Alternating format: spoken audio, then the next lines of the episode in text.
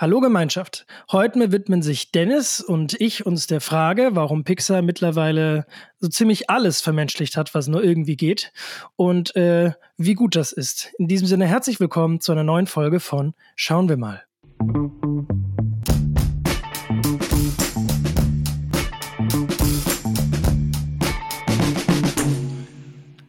Ist geil, oder? Oh, ihr habt das jetzt gerade nicht gemerkt, aber wir haben gerade das erste Mal unsere Intro, unseren Intro-Song live eingespielt, während wir hier diese Aufnahme machen. Also für ja. alle, die es nicht wussten, das machen wir in der Regel nicht so. Das machen wir erst sonst immer, wenn wir es schneiden. Ähm, das ist geil. Das heißt, wir haben immer so einen komischen Schweigemoment, so ein paar Sekunden, wo nichts passiert. Wo Leo und, und ich uns nur so äh, angucken und so mit dem Kopf nicken und so, wir wissen, ja, hier, hier kommt irgendwann die Musik. Jetzt noch nicht. Jetzt kam sie und ich habe ehrlich gesagt das Gefühl, ich beobachte uns gerade dabei, wie wir, also ich meine, ja, wir nehmen gerade diese Podcast-Folge auf, aber dadurch, dass gerade die Intro-Musik kam, habe ich das Gefühl, ja, ich kann mich jetzt zurücklehnen und einfach zuhören, während der Podcast so läuft. Mach das mal lieber nicht, Dennis. Das wird eine sehr komisch eintönige Folge. Ach du, ich höre dir auch gerne, gerne zu, wie du mit dir selbst sprichst. Auch ganz, könnte auch ganz spannend das, werden. Das ehrt mich. Ähm, wenn ihr uns übrigens gerne zuhört, dann äh, drückt doch mal endlich auf diese äh, Sternbewertungstaste. Macht das mal. Drückt mal da drauf. Gebt also für alle, alle Fragen, äh, für alle, die sich fragen, wie das geht, es geht tatsächlich nur übers Handy, übers Smartphone. Am Computer Richtig. geht das gar nicht. Ja. Äh, wir freuen uns. Und worüber wir uns auch freuen, ist der Film, über den wir heute reden. Obwohl, ich glaube, wir sind ein bisschen geteilter Meinung. Ne? Also ja. Und ich finde es gut. Ich finde es gut, dass wir ab und zu doch mal auch Filme finden, bei denen wir geteilter Meinung sind, weil wir doch sehr häufig irgendwie der gleichen Meinung sind. Ja, voll. Ähm, Dennis und ich sprechen heute über Elemental. Den von, neuen Wurf von Pixar. Ja, von, sorry, mach du das? Genau, nee, von Pixar. Äh, Regie hat geführt Peter Sohn. Also ganz ehrlich, ich weiß nicht, ob man es Sohn ausspricht. Son. Peter Son vielleicht auch. Ähm, basierend auf dem Drehbuch von äh, John Holberg, Cat Lickle und Brenda Schö. Irgendwie so. Ähm, Peter Sohn hat vorher übrigens auch Ale und Spot gemacht. Ja, einer der, ich glaube, am schlechtesten bewertetsten und gelaufenen Pixar-Filme. Also bei mir ist auf jeden Fall extrem untergegangen. Ja, also ich glaube, die meisten wissen gar nicht, dass es den gibt. Der wurde auch nicht so toll beworben. Vielleicht lag es auch daran. Also ich glaube, Pixar selber hatte nicht so viel, oder das Studio einfach, also Disney hatte nicht so viel ähm, Hoffnung in diesen Film, dass sie da gar nicht so das Marketing dann vorangetrieben haben. Aber er hat auf jeden Fall eine ganz ausgiebige Animationsfilmhistorie. Zum Beispiel war er schon dabei bei Der Gigant aus dem All, einen der tollsten Animationsfilme aller Zeiten. Definitiv. Ich, finde ich persönlich. Ja, ja. Findet Nemo war dabei, die unglaublichen Ratatouille, Wally, oben, Toy Story 3, das ist ein absoluter Hitstreak. Aber was hat der dann Aber nicht als gemacht? Ja, im Art Department Animation, der war wahrscheinlich ja. Animateur. Mhm. Ähm, aber irgendwie ist ja sowieso diese ganze Animationsbranche in Hollywood so eine eigene Gemeinde. Also ja. es gibt irgendwie wenig Überschneidungen zwischen dem, dem, dem, dem, also nicht szenisch, dem, dem dem Film, dem Realfilm Hollywood, äh, beziehungsweise dem, dem Realfilmkosmos und dem Animationsfilmkosmos. Der Regisseur von Die Unglaublichen, der hat ja anschließend, äh, durfte er Mission Impossible 4 machen. Genau. Übrigens auch ein Mission Impossible, den ich sehr genossen habe. Ja. Finde ich, find ich, find ich gelungen. Brad Bird heißt der Mann. Genau, ja. Ähm, aber ansonsten gibt es halt da irgendwie wenig Überschneidung. Es gibt immer mal wieder Dinge. Ich glaube, Roger Deakins ist doch als Kameramann oder zumindest Kameraberater von ähm, Toy Story 4. Toy Story 4 auch? Nee, ich, hm. ich habe gedacht an, ähm, wie heißen sie mit den ähm, äh, Drachenzähmen leicht gemacht. Ah. Zum Beispiel. Okay, das kann sein. Also ich weiß auf jeden Fall, dass er bei, ich meine, oder oh, jetzt bin ich mir langsam wieder unsicher, aber ich meine, er wäre auch bei Toy Story 4, wäre vor allem als Berater dafür ähm, dabei gewesen, wie realistisch das Licht in diesem Film fällt mhm. und sich verhält. Und ähm, also Toy Story 4 sieht toll aus, ne? Kann man nicht viel sagen. Ja. Ähm, und äh, genau, Roger Deakins nur, ich glaube, wir haben es schon ein paar Mal erwähnt, ist einer der, oder der wichtigste Kameramann Hollywoods aktuell, würde ich sagen. Ja. Ähm, hat jetzt auch schon zweimal einen Oscar gewonnen, glaube ich. Ähm, und das kann man, ah, finde ich, jetzt Deakins hat der, hat der nicht, sorry, wenn ich da jetzt kurz dazwischen grätsche, aber hat der nicht ja. bisher gar keinen Oscar gewonnen? Nein, das war das Ding. Er hatte ganz lange keinen Oscar gewonnen und hat dann zwei gewonnen. Also er hat einen für Blade Runner 2049 und dann hat er einen gewonnen für 1917. Ja, für beide. Ja, okay. kannst du mal nachschauen, aber ich, ich glaube. Ich hoffe es. Okay, ja, ich, ich äh, würde ihm gönnen. Gut, aber jetzt. Der Mann ist ein bisschen wie so eine Art Jesus. Und, so vom und, Auftreten ist so ein ganz entspannter Typ, der immer so. Ah nein, doch, doch, für beide wurde er ausgezeichnet. Ich habe recht. Ah, Gott sei Dank. Okay, schön. Und irgendwie hat schon 15 bis 20 Mal nominiert. Also wirklich so absurd. Ja, krasser Typ. Egal. Ähm, wir sprechen ja nicht über Roger Deakins und auch Elemental, finde ich, das kann man dem Film nicht vorwerfen. Ähm, er würde schlecht aussehen. Ich finde, Elemental sieht äh, klasse aus. Ja. Ja, doch, also doch. Also die haben natürlich sich schon viel Mühe gegeben, da diese Stadt mit den vier Elementen irgendwie äh, ja, also glaubhaft zu erzählen und bunt zu machen und toll zu machen und schön und blau und überhaupt. Aber für, äh, für, für mich, für mich. Wertschätzung. Ja, oh Mann, das, das tut mir so leid. Also ich, ich, ich tendiere gerne dazu, Filme schon von vornherein, bevor ich überhaupt ins Kino gehe, ähm, sie mit anderen Filmen zu vergleichen und das mhm. ist immer ein großer Fehler und ich komme da immer nicht raus. Und es ging, ich konnte bei diesem Film einfach nicht anders, als ihn mit ähm, Zoomania oder Zootopia äh, zu vergleichen, mhm. der ja allerdings kein Pixar-Film ist, sondern einfach nur ein reiner Disney-Film. Mhm. Ähm, aber auch da geht's halt um, es ist halt was ähnliches, so zumindest vom Aufbau her. Also es ist eine es wird eine große, ein großes Stadtleben erzählt mit Tieren, die darin halt leben, aber auch mit verschiedenen Zonen, mit der arktischen Zone, mit der Dschungelzone und so weiter und so weiter. Und halt da auf die verschiedenen, ähm, ja, wie, wie, wie da die Kulturen einfach auch ähm, in diesem, ähm, ja, in diesem Pott irgendwie zusammenleben, weißt du? Ja, der Film benutzt ja eh so, ähm, bedient sich ja eh sehr klassischer Tropes beim Erzählen. Also Tropes sind Erzählelemente, die immer wiederkehren. Das hatten wir letztens schon mal in der Folge, da ging es um den Mann und das Kind, die gemeinsam unterwegs sind. Äh, zum Beispiel, das sind einfach so Art und Weisen, wie man äh, Geschichten erzählt. Und das sind Dinge, die wir schon 20.000 Mal erzählt bekommen haben, die wir immer wieder in anderer Variante erzählt bekommen. Und im Endeffekt ist ja dieser Film so ein bisschen eine Kombination aus einem Migrantenfilm, also so einem äh, Flüchtlingsthema äh, und gleichzeitig aber halt eigentlich eine Romeo und Julia Story. Die Filmemacher, die Filmemachenden haben sich ja auch stark generell an so Romcoms orientiert, ne? Also sowas wie ähm, PS Ich liebe dich und oder Am Amelie, was jetzt nicht unbedingt eine Romcom ist, aber so generell so ähm, Love Stories, die sich in Großstädten irgendwie abspielen. Ja. Und äh, Peter Sohn, Son, wie auch immer, ähm, de, dessen Lebensgeschichte ist ja auch so ein bisschen der, ähm, war so ein bisschen der ausschlaggebende Grund für ihn, diese Geschichte machen zu wollen. Der war es ja das auch mit seinen Eltern als Immigrant, glaube ich, da nach Amerika gekommen. Genau, das habe ich auch gelesen, dass er jetzt sehr inspiriert ist von seiner eigenen, er ist Koreaner, beziehungsweise koreanischer Einwanderer. Seine Eltern sind aus Korea eben nach New York eingewandert und er ist dann in New York aufgewachsen. Und da sind halt so die Parallelen. Ne? Ja, genau. Und das ist ja auch erstmal. Sorry. sorry? Wir haben ein leichtes Delay gerade, glaube ich. Das kann äh, sein. Dennis Internet. Ist jetzt wieder ja, etwas auseinander. Ich mache ganz kurz. Und das ist ja auch erstmal ganz schön, wenn quasi äh, ein, ein Filmemacher oder eine Filmemacherin so ein persönliches Thema in so einem Film verarbeiten kann. Ja, durchaus. Ähm, ich habe voll vergessen, was ich sagen wollte, deswegen erzähle ruhig weiter. okay. Gut. Ähm, ja, jedenfalls, das ist äh, erstmal basic äh, das, worum es in Elemental geht. Und ähm, Jetzt muss man natürlich dazu sagen, der Film heißt zwar Elemental, wir alle, die wir ja mittlerweile geschult im 20, äh, im 21. Jahrhundert angekommen sind, wissen, dass das Feuer, Wasser, Erde, Luft nicht die vier Elemente sind. Es handelt sich hierbei um die anthropomorphen Elemente. Ist auch egal. Jedenfalls, ähm, ich, ich lasse jetzt mal die Leute raten, die den Film nicht gesehen haben. Es geht um eine Liebesgeschichte zwischen zwei verschiedenen Elementen. Also die, also die Elemente werden als Individuen verkauft in dem Film. Also so ein bisschen wie äh, in, in ähm, Inside Out, auch ein Pixar-Film, da werden Gedanken als Individuen, äh, nee, äh, nee, Emotionen als Individuen verkauft. Gut, Egal. Das bezieht so. sich ja auf Kulturen wiederum, ne? Also das ist ja, das ist ja das, das ganze Ding überhaupt. Also was. Genau, vier also Elemente sind ja, verschiedene, vier, vier verschiedene Kulturen. Genau, das spiegelt ja so unsere Gesellschaft auch irgendwie wieder. Also, und das ist einfach halt in eine andere Welt übertragen. So das, was in unserer Welt passiert, so in den, mit den verschiedenen Kulturen, die in der Stadt aufeinandertreffen ähm, das wird hier durch die Elemente einfach dargestellt. So schön genau, und bunt so. für Kinder auch äh, gut verdaulich. Genau richtig. So, und jetzt, jetzt lasse ich euch mal ganz kurz überlegen. Es gibt also, es gibt eine Lebensgeschichte zwischen zwei verschiedenen Elementen. Jetzt dürft ihr ganz kurz überlegen, welche zwei Elemente das sind. Ja? Wo knistert es da am meisten? Welche könnten das sein? Geben euch fünf Sekunden.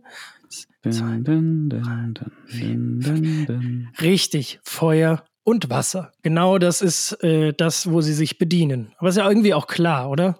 Es ist so das Einfachste. Also ähm, der Peterson hat halt auch in meinem Interview irgendwie gesagt, dass er sich halt auch überlegt hat, hm, was würde wohl passieren, wenn Feuer und Wasser zusammenleben wollen würden? So weiß ich nicht, ob das jemals zur Debatte gestanden hat, dass die zweimal miteinander zusammenleben wollen. Aber ist durchaus eine berechtigte Frage und auch eigentlich die obviously Frage, weil ich glaube, ein Film darüber, wie ob äh, Erde und Luft miteinander zusammenleben wollen, ähm, ist, ja, ist, ist, nicht ganz so spannend. Es ist, ist, halt nicht so, da ist halt nicht so eine große Differenz zwischen den beiden. So. Ja, kann man sich jetzt drüber streiten, aber ähm, definitiv. Also ich glaube, das ist das, was am meisten, was am meisten überliegt, weil man ja sagen kann, die beiden können sich ja nicht mal berühren. Darum geht es ja auch dann im Film. Genau. Also die zwei Elemente, äh, Feuer und Wasser, können sich nicht berühren. Ähm, ja, Dennis, bevor wir jetzt quasi da mal so richtig in Deep Dive gehen, machen wir das mal wieder, wie wir es klassisch früher gemacht haben. Ich frage dich jetzt erstmal, oh ja. wie fandest du denn eigentlich den Film? Ich fand ihn sehr mäh. Also, ähm, wie gesagt. Dennis ich, fand ihn sehr scharf. Mäh, ja. Äh, nee, also, das ist halt immer bei mir das Ding. Ne? Ich erwarte von Pixar mittlerweile auch natürlich eine gewisse Qualität. Nicht nur eine optische, im Gegenteil, also, sondern vielmehr eigentlich eine storytechnische. Pixar hat äh, lange Zeit, waren die eigentlich ein Garant dafür, dass du eine wirklich perfekt ausgefeilte Geschichte geliefert bekommst, eine, die du so noch nie gesehen hast sogar. Äh, Pizza, ähm, Pixar hatte 20 Jahre lang einen Hitstreak im Endeffekt. Total. Also es gab, es gab natürlich immer mal so Flauten wie Cars. Das ist zwar bei Kindern, bei Jüngeren vor allem richtig gut angekommen und hat im Markt, äh, äh, im, im, in den Sales von, von Spielzeugen dann ist das richtig dolle abgegangen. Aber die Filme an sich sind bei den Kritikern auch eigentlich alle drei oder alle vier, wie, es da, wie viele es da auch gibt, sind da allesamt durchgefallen tatsächlich. Ja, aber es war trotzdem ja voll das Ding. Ja, irgendwie. ja. Also, ja, ja. Genau, also die, die wussten schon, was sie tun, aber vor allem waren sie eben für ihre, für ihr Storytelling bekannt, dass sie wirklich perfektioniert haben. Es gibt auch, ich weiß nicht, ob es das noch gibt, aber die hatten online mal, vor einigen Jahren hatten die so einen Online-Videokurs, konnte sich jeder kostenlos anschauen, veröffentlicht, wie Pixar ähm, an seine Geschichten rangeht. So von Anfang bis Ende, so richtig dolle detailliert, wie die die Charaktere entwickeln, wie die die Welten bauen, wie die da Konflikte reinbringen und so weiter und so weiter. Also wirklich ins Detail gegangen, wie Pixar das einfach macht, was für jeden Filmschaffenden die, die perfekte Blaupause gewesen ist. Perfekt, aber ich habe es nicht mehr gefunden. Ich finde es nicht mehr. Ich weiß nicht, ob sie es irgendwann Schade. runtergenommen haben. Jetzt haben wir es aufgebaut und jetzt so, ja, finden es aber nicht mehr. Ja, ich gebe mir nochmal Mühe. Wenn ich es wenn doch finden sollte, werde ich es in der nächsten Folge oder so nochmal äh, erwähnen. Aber ja, ähm, so, und das, das hat sich für mich in den letzten paar Pixar-Filmen so ein bisschen ähm, verloren, leider, muss ich sagen. Und das eben auch bei dem hier. Und da bist du auch nicht alleine mit deiner Meinung. Ähm, bei mir, also für, für, mich ist das auch so, aber eigentlich für die ganze Welt. Also, äh, was heißt für die ganze Welt? Aber ähm, im Endeffekt, ja, es gibt gefragt. ja schon, genau, aber es gibt ja schon so ein bisschen diesen Konsens, dass in den letzten fünf Jahren das Ganze so ein bisschen verloren hat. Also ich muss sagen, ich habe die alle gesehen, tatsächlich. Mhm. Auch Alon Spot? Ähm, Alon Spot, glaube ich, habe ich auch irgendwann gesehen. Also nur um die Leute mal kurz, ich glaube, die meisten wissen es, aber ähm, Pixar ist eine riesen Animationsputze äh, in Hollywood, die größte, könnte man sagen, neben Disney. Und ich könnte mal sagen, ist definitiv so. Und, ähm, naja, Pixar wurde ja von Disney aufgekauft. Genau, der Pixar wurde irgendwann von Toy Story, äh, von nicht Toy Story, von, äh, von Disney aufgekauft, ja. Aber quasi die wichtigste Marke äh, neben den klassischen Disney-Filmen. Ähm, so, und angefangen hat das Ganze mit Toy Story. Der erste abendfüllende, komplett computeranimierte Spielfilm. Toy Story sollte allgemein, denke ich, ein Begriff sein. War auch damals total das Ding. Äh, eben ein, ein 90 Minuten komplett animiert. Wenn man den jetzt schaut, dann sieht man auch, ja, okay, der hat schon ein paar Jahre auf dem Buckel. Das sieht alles. Mm, ja, also, ja. Die haben sich Spielzeuge ausgesucht, weil sie nichts Realistisches erzählen konnten. Ja, deswegen ähm, gab es auch lange Zeit keine Menschen in äh, Pixar-Filmen, weil Menschen einfach genau. für die damals noch viel zu kompliziert und zu schwierig waren. Ja. Ähm, genau, und dann eigentlich alles, was man, eigentlich alles aus unserer Kindheit, Dennis. Das ist alles, alles einfach alles. Das große Krabbeln, Toy Story 2, Monster Game, findet Nemo, die unglaublichen Ratatouille, Wally. Also ich glaube, bei Wally peakt das Ganze. Das ist ein. Also Wally war tatsächlich für mich damals der erste Pixar-Film als Kind, wo ich gesagt habe, hm, nee, gefällt mir jetzt nicht mehr so. Was? Echt? Ich finde Ich finde ihn großartig. super. Ich finde ihn super. Ist ein toller Film, richtig schön, tolle Geschichte. Aber als Kind fand ich ihn nicht so toll wie alle anderen, die davor gekommen sind. Hm, verstehe. Ja, aber auch, wie gesagt, mit Findet Nemo, Ratatouille, die haben wirklich Wahnsinn. Oben, Toy Story 3 war wundervoll. So, und ähm, genau, in den letzten Jahren allerdings, genau, jetzt in den letzten Jahren, jetzt werde ich quasi die, die, Titel der letzten Jahre vorlesen und jetzt wird man wahrscheinlich denken, ah, hm, habe ich noch nie gesehen, ah, hm, weiß ich nicht. Äh, 2020 Onward, mhm. 2020 Soul, mhm. 2021 Luca. Oh, 2020, doch, den fand ich gut. Der, der, schön, der, schön. der war okay. Äh, 2022 Rot. Hm. 2022 Lightyear. Hm. Ja, von Buzz Lightyear, aber den hat irgendwie auch kaum einer gesehen, weil er auch irgendwie, hm. Mhm. Und jetzt eben dieses Jahr Elemental. Also ja. ich glaube, man erkennt jetzt schon so ein bisschen einen Trend, äh, dass irgendwie irgendwas funktioniert gerade nicht so gut. Ja, also ich muss, ich muss ganz kurz zu Luca, will ich nochmal ganz kurz was sagen, weil den fand ich richtig toll. Ich habe den damals äh, entdeckt als er halt rauskam, bei Disney Plus ja direkt, und dachte, boah, nee, was ist das denn jetzt? Also, weil da sind die vom Animationsstil so weit von ihrem ursprünglichen Animationsstil weggegangen, aber halt hin zu einem, den ein anderes Animationsstudio geprägt hatte bis zu dem Zeitpunkt. Ähm, Dreamworks war das, glaube ich. Ähm, Meinst du den äh, von hier Puss in Boots auch? Äh, äh, nee, ähm, Dings, äh, anderes. Cloudy with a Chance of Meatballs. Ja, ja ähm, äh, Wolkig mit Aussicht auf Fleischbällchen. Ein genau. grandios genau. witziger Film, möchte ich jedem empfehlen an dieser Stelle. Wolkig mit Aussicht auf Fleischbällchen ist Die wirklich... Avocado! Der ist so lustig, den kann ich jedem empfehlen. Genau, das ist DreamWorks. Uh, DreamWorks auch für alle, die hier das zufällig nicht wissen sollten. Shrek ist vor allem eins der, äh, der, der großen ähm, äh, was sage ich, Aushängeschilder von DreamWorks. Und Drachenzähmen leicht gemacht, natürlich. Genau. Ähm, ja, und so dieser Stil von Luca geht halt, ging halt mehr so in die Richtung. Deswegen war ich so, hä, was ist das denn jetzt so? Weiß ich nicht. Und ich fand den Film so schön, so einen tollen, schönen, lustigen, netten Film. Also hat mir wirklich gut gefallen. Also fand ich jetzt von denen, die du alle gerade aufgezählt hast, fand ich den noch mit Abstand den besten. Ach, aber die haben doch alle was, Dennis. Also irgendwo haben die alle was, aber ich zum Beispiel fand Soul den schönsten von denen. Ja. Da sagen aber viele, und ich glaube du auch, ich glaube, wir haben da schon mal drüber gesprochen, dass der halt als Konzept etwas schwieriger greifbar ist. Also die, das Thema so an sich. Hm, damit habe ich, glaube ich, weniger Probleme gehabt, vielmehr mit dem Charakter. Ich meine, ja, das Weil ist ein Charakter. So sympathisch ist. Ja, und ich habe ein Problem, wie jetzt schon ich in mehreren Folgen erwähnt habe, ich habe ein Problem mit unsympathischen Charakteren, die sich natürlich entwickeln und irgendwann, also nicht immer, aber öfter und ähm, irgendwann über sich hinauswachsen, aber trotzdem, weiß ich nicht, schwierig, schwierig. Tja, und damit sind wir jetzt in Elemental. Yes. Ähm, Willst du noch kurz zusammenfassen? Das ist eine ganz gute Brücke. Ja, mache ich, weil es ist eine ganz gute Brücke, weil unsere Hauptfigur, die ist zwar sympathisch, hat aber auch ihre Charakterschwächen, die sehr mhm. eindeutig sind.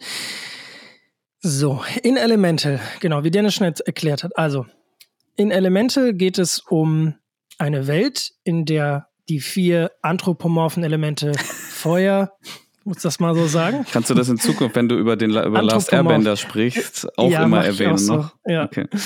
Ähm, Feuer, Wasser, Erde, Luft als wirklich Individuen. Also es gibt ganz viele Feuerindividuen und Wasserindividuen und Erdindividuen und Luftindividuen und die alle leben in einer Stadt und die heißt, wie soll der Name eben auch anders sein? Elemental City. Creative. Und teils, ja, sehr kreativ. Sorry. Allerdings muss man dazu sagen, dass tatsächlich die Feuer, der Feuerstamm, ähm, und dann griff die Feuernation an. Nein, ähm, Entschuldigung, das war eine kleine Anspielung auf Avatar der Elemente. Nein, die Feuernomaden, nenne ich sie jetzt mal, die leben tatsächlich fast gar nicht in dieser, in dieser Stadt, weil die werden von allen anderen gehasst. Und ich, das ist natürlich auch naheliegend, weil Feuer von diesen anthropomorphen Elementen ja eben das Zerstörerische ist, das alle eher kaputt macht, alle anderen, auch unfreiwillig, so wird es halt hier eben dargestellt. Und wir kriegen die Geschichte erzählt von einer Feuerfamilie, die auswandert. Familie Feuerstein. Familie Feuerstein, richtig, die ähm, einwandern in äh, Elemental City und dort ein Leben starten und vor allem, also es ist dann die Geschichte der Tochter, die aufwächst und es ist eine Liebesgeschichte zwischen ihr und ähm, einem Wassermenschen, jungen, jungen Mann, wie auch immer. Einer vom Wasserstamm.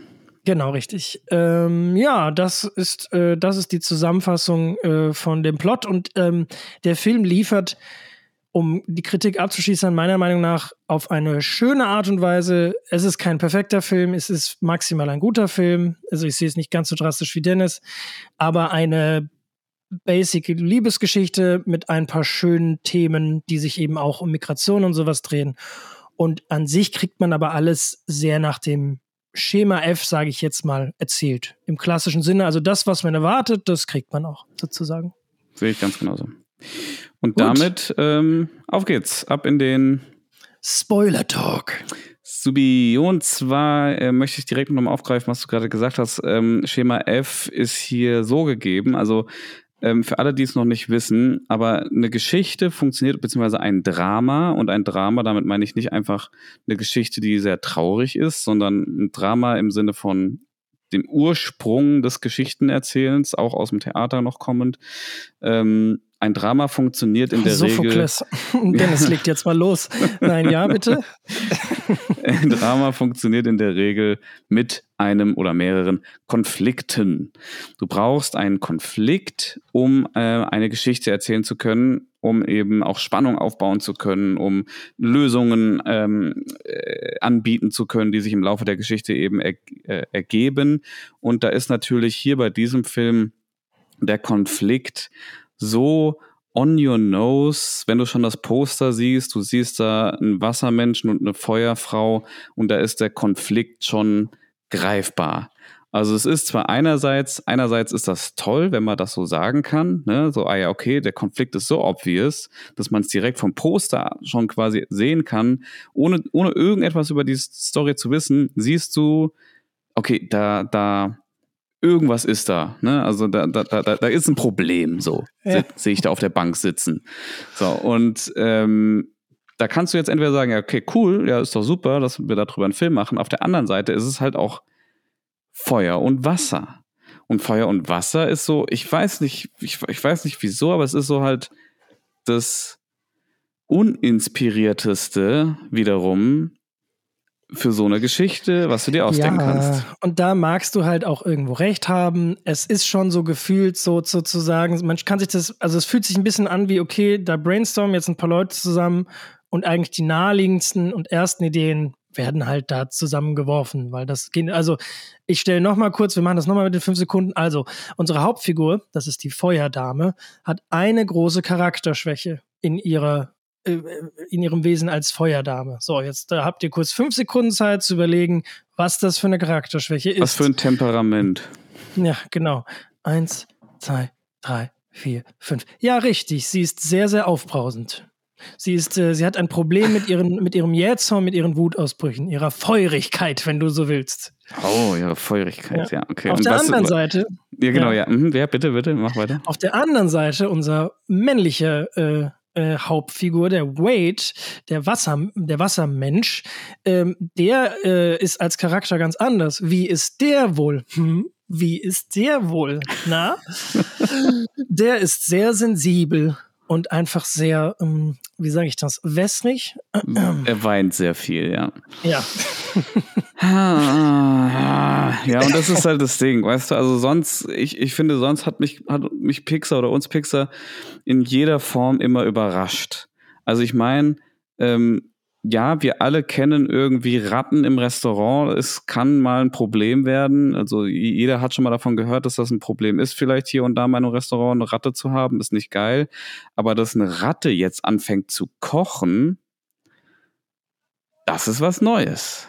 Mhm. Aber das Wasser ja. fließt und Feuer brennt. Hm, weiß ich jetzt nicht, ob das so kreativ ist. Ja, es ist ein sehr naheliegender Pick. Da magst du, da magst du schon recht haben. Ähm, aber wenn das nicht, wen das nicht stören sollte, der kriegt eben genau diese Geschichte, die wir euch, die wir jetzt gleich kurz einmal mit durchgehen, erzählt, wie man sich die eben so vorstellen kann. Die ist relativ simpel. Also deswegen, ich würde mal, ich würde mal anfangen so mit dem ersten Akt. Ja, ja, bitte, bitte, ähm, bitte. Der relativ in, in, einer, in einer schönen Montage das ist eine Montage am Anfang gewesen, ne, glaube ich. Montage ja, nochmal ja, für, ja. für alle, die dies nicht wissen, ist äh, ein Filmelement, ein, vor allem ein Schnittelement. ähm, in dem quasi in kurzen, aufeinanderfolgenden Schnitten mehrere Szenen gezeigt werden über eine gewisse Zeitspanne. Das kann über Wochen, Monate oder sogar Jahre sein, die sich eine Figur oder eben in dem Fall hier eine ganze Familie entwickelt. So. Und das ist in dem Fall die Familie von Amber, noch bevor Amber geboren ist, wandert aus, kommt nach Elemental City, wird da überall abgewiesen erstmal. Keiner will die irgendwie aufnehmen, weil sie sind halt Feuer und Feuer ist bäh. Und irgendwann finden sie dann doch noch was und sagen, okay, hier gründen wir jetzt einen Laden. Das ist ein Laden eigentlich dann auch nur für Feuerleute, von Feuerleuten für Feuerleute. Und damit werden die dann in den nächsten Jahren, Jahrzehnten sehr erfolgreich. Ähm, der Laden läuft gut, sie kriegen ein Kind die Amber. Und ja, das ist so der gesamte Anfang. Ähm, bis Amber dann irgendwann eine Teenagerin ist. Ist auch eine Teenagerin, oder? Ist auch irgendwie, wie, ich weiß nicht, wie alt ist sie? So Mitte, Ende ja, 20? Teenager, es fühlt sich komisch an. Äh, was? Mitte, Ende 20? Ist eine äh, Teenager? Äh, Entschuldigung, äh, äh, nee, stopp, stopp, stopp. Mitte, ja, ja, Mitte, Ende 20 äh, so, so, nee. Ja, wie alt wird die sein? 17, 18? Ja, genau, sowas. sowas. Das, das meinte ich nicht mit Ende 20. 19, Ende, Ende ihrer Teenager-Jahre. Äh, ja. Ende ihrer also, Teenager Eine junge Erwachsene, ja. Genau, so. Und äh, Vater hat beschlossen, natürlich von, von Anfang an, wenn äh, sie soweit ist. Und das heißt, wenn sie ihr Temperament beherrschen kann und nicht ständig ausflippt wegen jeder Kleinigkeit, dann kann sie irgendwann diesen Laden übernehmen. She's not ready yet. Genau. Der spricht ja, die haben ja so ein, also die Eltern sprechen so ein, so ein, so ein etwas gebrochenes, äh, äh, also ich habe es auf Englisch geschaut, Englisch halt, äh, das soll eben dieses Migrantentum. Äh, Was ist das, äh, Italienisch? Bedeuten. Ich weiß es nicht. Weil es, es also so auch so wie ja, es aufgibt. Es ist doch erfunden. Also es ist so eine, ja. wenn die miteinander reden, dann ist das so eine erfundene Feuersprache. Also für mich hätte der Film fast besser funktioniert, wenn sie alles genauso gemacht hätten, weißt du? Aber die Feuerleute, die stehen, finde ich, sehr offensichtlich irgendwie für halt so, ja, diese, diese, die, die Italiener, die halt nach Amerika ausgewandert sind und da sich ja, dann verwirklicht haben und dann irgendwie. Ist eine naheliegende, ist eine naheliegende Allegoration, ja. Und wenn die jetzt noch ähm, Mafiosos, Mafiosis geworden wären, dann hätten sie mich gehabt. Wenn das jetzt, wenn dieser Film jetzt in so einem, in so eine ähm, Martin Scorsese-Richtung gegangen wäre, weißt du, und sowas wie Goodfellas oder sowas plötzlich erzählt hatte, äh, erzählt hätte, aber halt als im, im Pixar-Stil, ich hätte es geliebt. Das, das hätte ich cool gefunden. Mhm. Ja, also, äh, kriegen wir nicht. Kriegen wir nicht? Nein, leider nein. Nein, also wie es so kommen soll. Also, sie, sie wächst da auf, äh, sie soll den Laden übernehmen und sie hat ein extremes Problem mit ihrem Temperament und mit ähm, damit Kunden zu bedienen. Und ich weiß nicht, wie es dir geht, Dennis, auch da. ich habe, ich habe das Meilen kommen gesehen, was der Kernkonflikt ist. Also der wird lange in dem Film so ähm, ja halt so, so verschleiert, so nach dem Motto, man weiß nicht genau, was ihr Problem ist. Es ist aber, finde ich, sehr offensichtlich, was das Problem ist. So. Ja. Ähm, weil ihr, wir können das jetzt schon mal vorwegschießen, Ambers Problem ist eigentlich, dass sie den Laden eigentlich gar nicht übernehmen möchte. Ja. Also es wird quasi von ihrem Vater und ihr wird das immer so, die haben so dieses gemeinsame Ding, dass er dann, ah, und eines Tages kannst du meinen Laden übernehmen und so.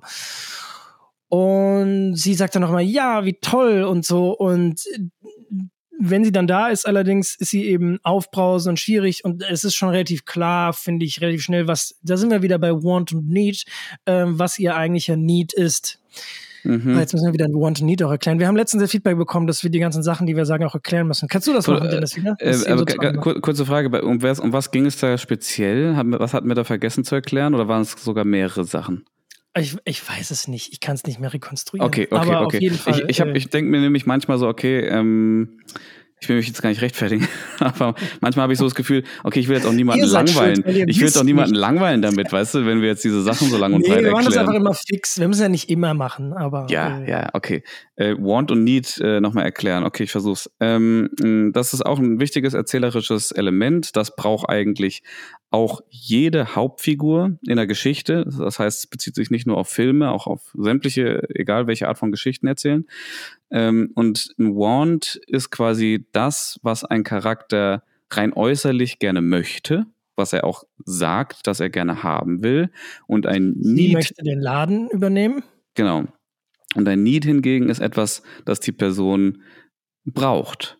Also was sie, was sie braucht, um, weiß ich nicht, weiterzukommen, glücklich zu werden, whatever, aber das weiß die Person noch nicht.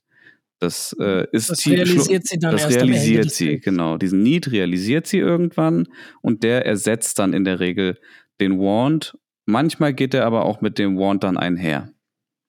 So, ich hoffe, yes. ich hoffe, das ist halbwegs verständlich gewesen. Ja, genau. Das ist so, also einfach so, so baut man eine Geschichte auf. Und ähm, in dem Film haben wir eben einen Need von ihr, der eben den Want konterkariert, also quasi komplett aufhebt, weil was sie eben braucht, ist die Freiheit und Unabhängigkeit, allein auf ihren Beinen zu stehen und eben nicht den Laden vom Vater zu übernehmen. So, das, genau. äh, das ist, das sind die zwei Dinge hier. Gut, also um das kurz weiter auszuführen, äh, Sie geht dann, äh, weil sie sauer ist, nach unten in den Keller von dem Laden, kriegt dort einen Wutanfall und immer wenn sie einen Wutanfall hat, dann wird sie eine ganz große, riesige Flamme, weil Flammen sind ja schließlich wütend und zerstörerisch und dann platzen die ganzen Wasserrohre in, in dem, äh, in dem Haus. Und jetzt habe ich mich mal gefragt, Dennis, weil das habe ich den Film über die ganze Zeit nicht verstanden. Warum gibt es Wasserrohre in diesem Haus? äh, Jetzt? Das, ja. Gab es da eine Begründung für? Wurde das mal ich, gesagt? Ich glaube nicht. Ich meine, vielleicht müssen die auch auf Toilette. Aber das was kommt dann da raus? Es ja. wird den ganzen Film damit übergespielt, dass sie mit Wasser nicht in Berührung kommen sollten, sonst gehen sie drauf. Ja, ich meine, vielleicht machen die kleine Kohlehäufchen und die werden dann halt weggespült oder so. Keine Ahnung. Ja, okay. Also, weil für mich war das echt ein Thema irgendwann, weil ich so dachte, hä, warum sind denn da überhaupt diese Rohre? Okay. Was okay. machen die denn da? Äh, falls, es, falls es nicht erwähnt wird, dann habe ich jetzt eine Erklärung dafür, nämlich damit die Story passieren kann. Ja, okay. Okay, Von weil die aus. Wasserrohre, die explodieren ja dann und dann wird Wade nämlich angespült. Ähm, und damit sind wir beim, ist das das Ende vom ersten Akt, ja, ne? Jetzt gehen wir in den ja, zweiten Akt. Ja, ja, ja, das kann man nicht sagen. Ja. So, woran erkennen wir das? Woran machen wir das fest? Oh, jetzt ist aber, das ist aber gefährlich. Was, was, meinst du gerade? Naja, also ich, das, ich, dachte jetzt auch, das erklären wir jetzt nochmal kurz, warum wir, so. warum wir, wie wir jetzt darauf kommen, dass das das Ende vom ersten Akt ist. Ach so, ja, äh, das ist, äh, es ist ein Plotpoint. Das ist der, der wichtige Plotpoint, der zeigt, dass wir jetzt im, im, zweiten Akt landen. Genau, also jetzt, jetzt beginnt die eigentliche Geschichte, weil bisher ist ja alles genauso verlaufen, wie es geplant war, wie es gewollt war. Und jetzt passiert halt etwas, was quasi alles auf den Kopf stellt. Nämlich Wade also, wird angespült, er ist am Heulen, er stellt fest, dass die Rohre alle undicht sind und er ist irgendwie, was macht der? Der kontrolliert Wasserrohre? Was ist sein ja, Job? er kontrolliert, er, er, sucht nach dem einen Leck. Es gibt ein großes Leck in der Stadt, das irgendwie ah, ja. schon dafür sorgt, dass ganz viel Wasser verloren geht und äh, dieses Leck sucht er eben. Das genau. heißt, es gibt halt eh so das irgendwie das interessante Logik in diesem Film, dass man natürlich lebende Elemente auf der einen Seite hat, aber auch nicht lebende Elemente. Ja. Also es gibt ganz viel Wasser, das auch nicht lebendig ist, nur um das mal so kurz zu erklären. Ja. Ähm, aber man sollte, nee, genau. man sollte das eigentlich nicht zu weit hinterfragen. Aber ich finde, ja. ich weiß nicht, vielleicht liegt es einfach daran, dass ich jetzt älter bin und vielleicht hätte ich vor 20 Jahren das noch nicht so sehr hinterfragt. Aber mittlerweile, wenn du so eine Welt baust, dann fange ich schon halt sehr dolle an, irgendwie Dinge zu hinterfragen, irgendwie. ja, also, es ist irgendwie ein schwieriges bisschen ein schwieriges Konstrukt alles. Ist ja. nicht ganz. Äh, also, also aber ich ja. Ich glaube, da, da ergeben sich einfach viele weirde Dinge auch, weil vor allem die haben ja da auch in ihrem Haus haben die doch auch so eine blaue Flamme. Ja.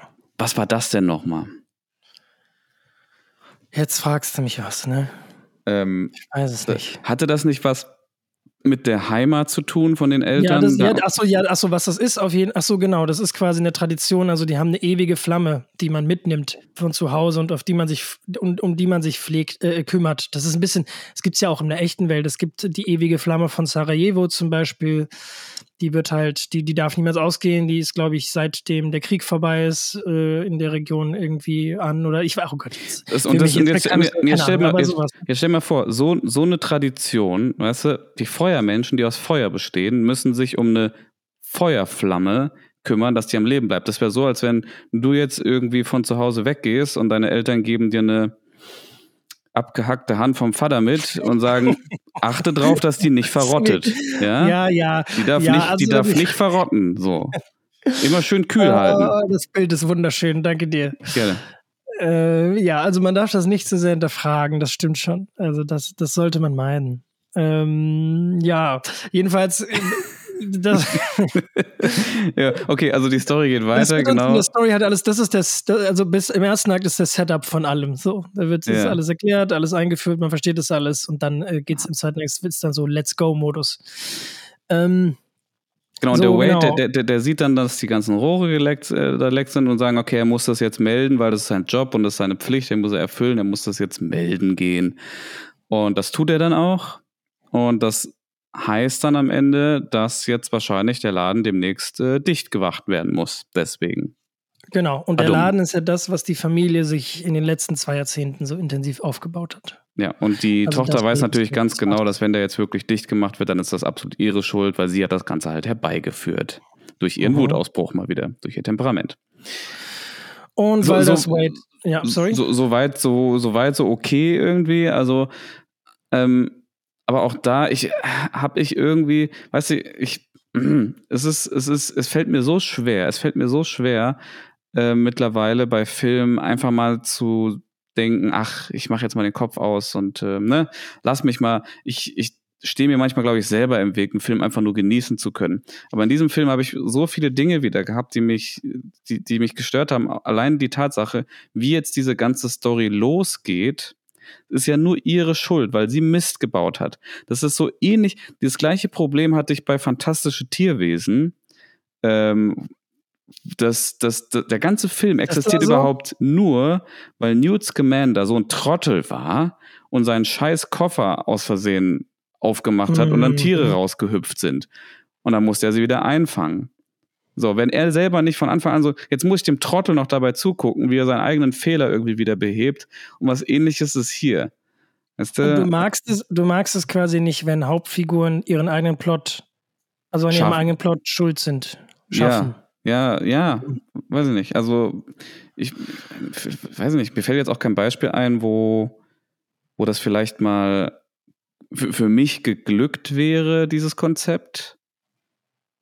Ähm, weiß ich nicht. Weiß ich jetzt auch nicht gerade. Also ich meine, ganz so ist es ja nicht. Also wir haben ja schon einen Grundkonflikt. Diese Figur ist ja unglücklich. Also es gibt ja schon ein Grundthema in ihrer Familiensituation. Aber wurde das, wurde das von Anfang an schon etabliert so ein bisschen?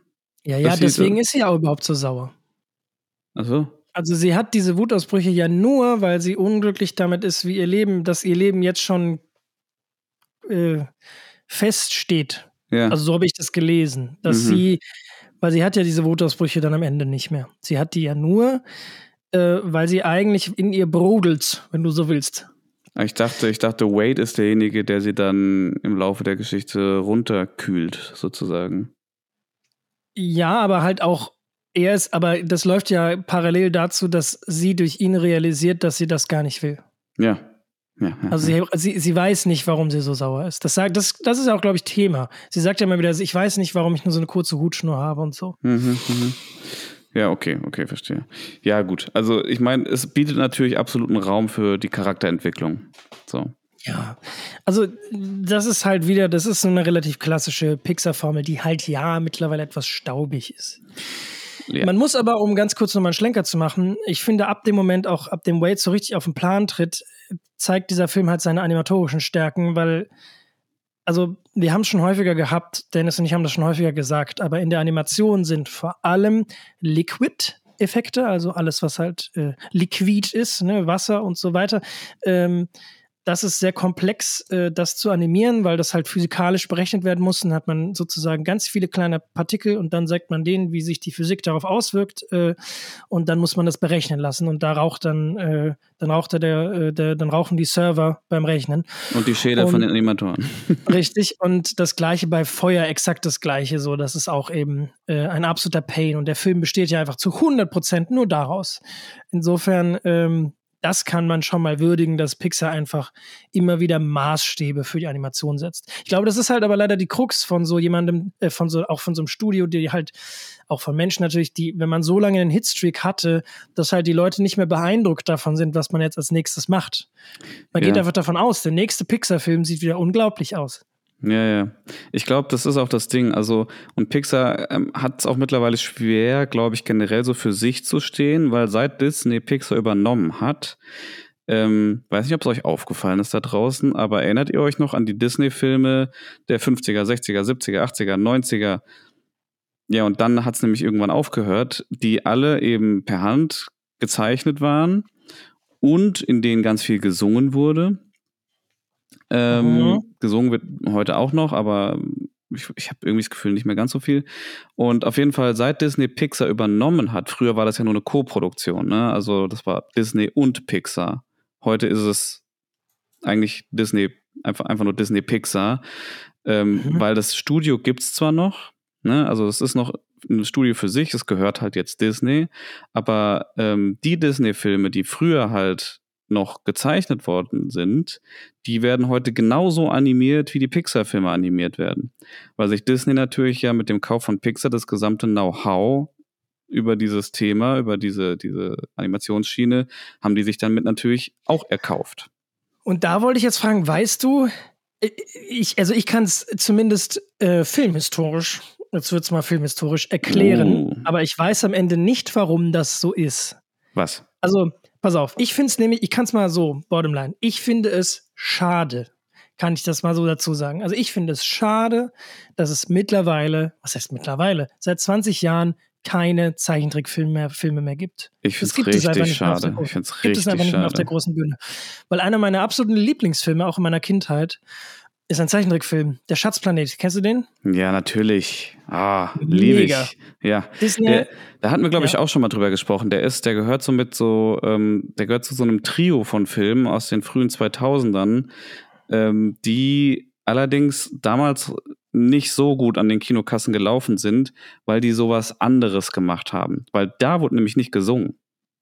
Das mhm, waren Disney-Filme, mhm. die hatten so ein bisschen, das waren keine Märchenfilme mehr auf einmal, die hatten so irgendwie so realistischere Themen irgendwie auch. War zwar immer noch Fantasy, aber eher so Abenteuer, Sci-Fi-mäßig irgendwie. Atlantis gehört da nämlich auch dazu. Mhm. Ähm, da wurde nicht gesungen, der Animationsstil, also der Zeichen, der Zeichenstil war ein bisschen anders. Und da sind die Leute damals so, war so ein bisschen, hä, wie, wie, das soll jetzt ein Disney-Film sein? Das fühlt sich nicht an wie ein Disney-Film. Ja, ich glaube, das hat die Leute, äh, das hat die Leute irritiert. Und welche sind die anderen beiden Filme für dich? Welche? Du hast gesagt, das ist ein Trio. Der Film Achso, gen gen genau. Äh, der Schatzplanet, Atlantis und ähm, fuck, ja, hm, den dritten habe ich vergessen. Aber du meinst, äh, aber du meinst nicht Titan AE? Nee, nee, das ist, ja, das ist ja nicht Disney, das ist ja nicht Disney. Ja, ja, aber nur um das kurz quasi zu erklären, ähm, also Toy Story, also es gab immer nur Zeichentrickfilme. Und Toy Story ist dann eben Mitte der 90er, 1995 rausgekommen und war so sozusagen eine ganz große Revolution in allem, was eben äh, nicht Realfilm ist, weil es eben der erste Film war, der komplett computergeneriert war und eben Abendfilm war. Und der war total erfolgreich und total gut und hat da Maßstäbe gesetzt. Und dann haben natürlich die anderen Studios, wie das so ist, erstmal also trotzdem nicht direkt umgeschwungen, sondern haben weiter Zeichentrickfilme äh, gemacht, ganz tolle auch. Äh, der Gigant aus dem All ist auch einer, der ganz toll ist zum Beispiel.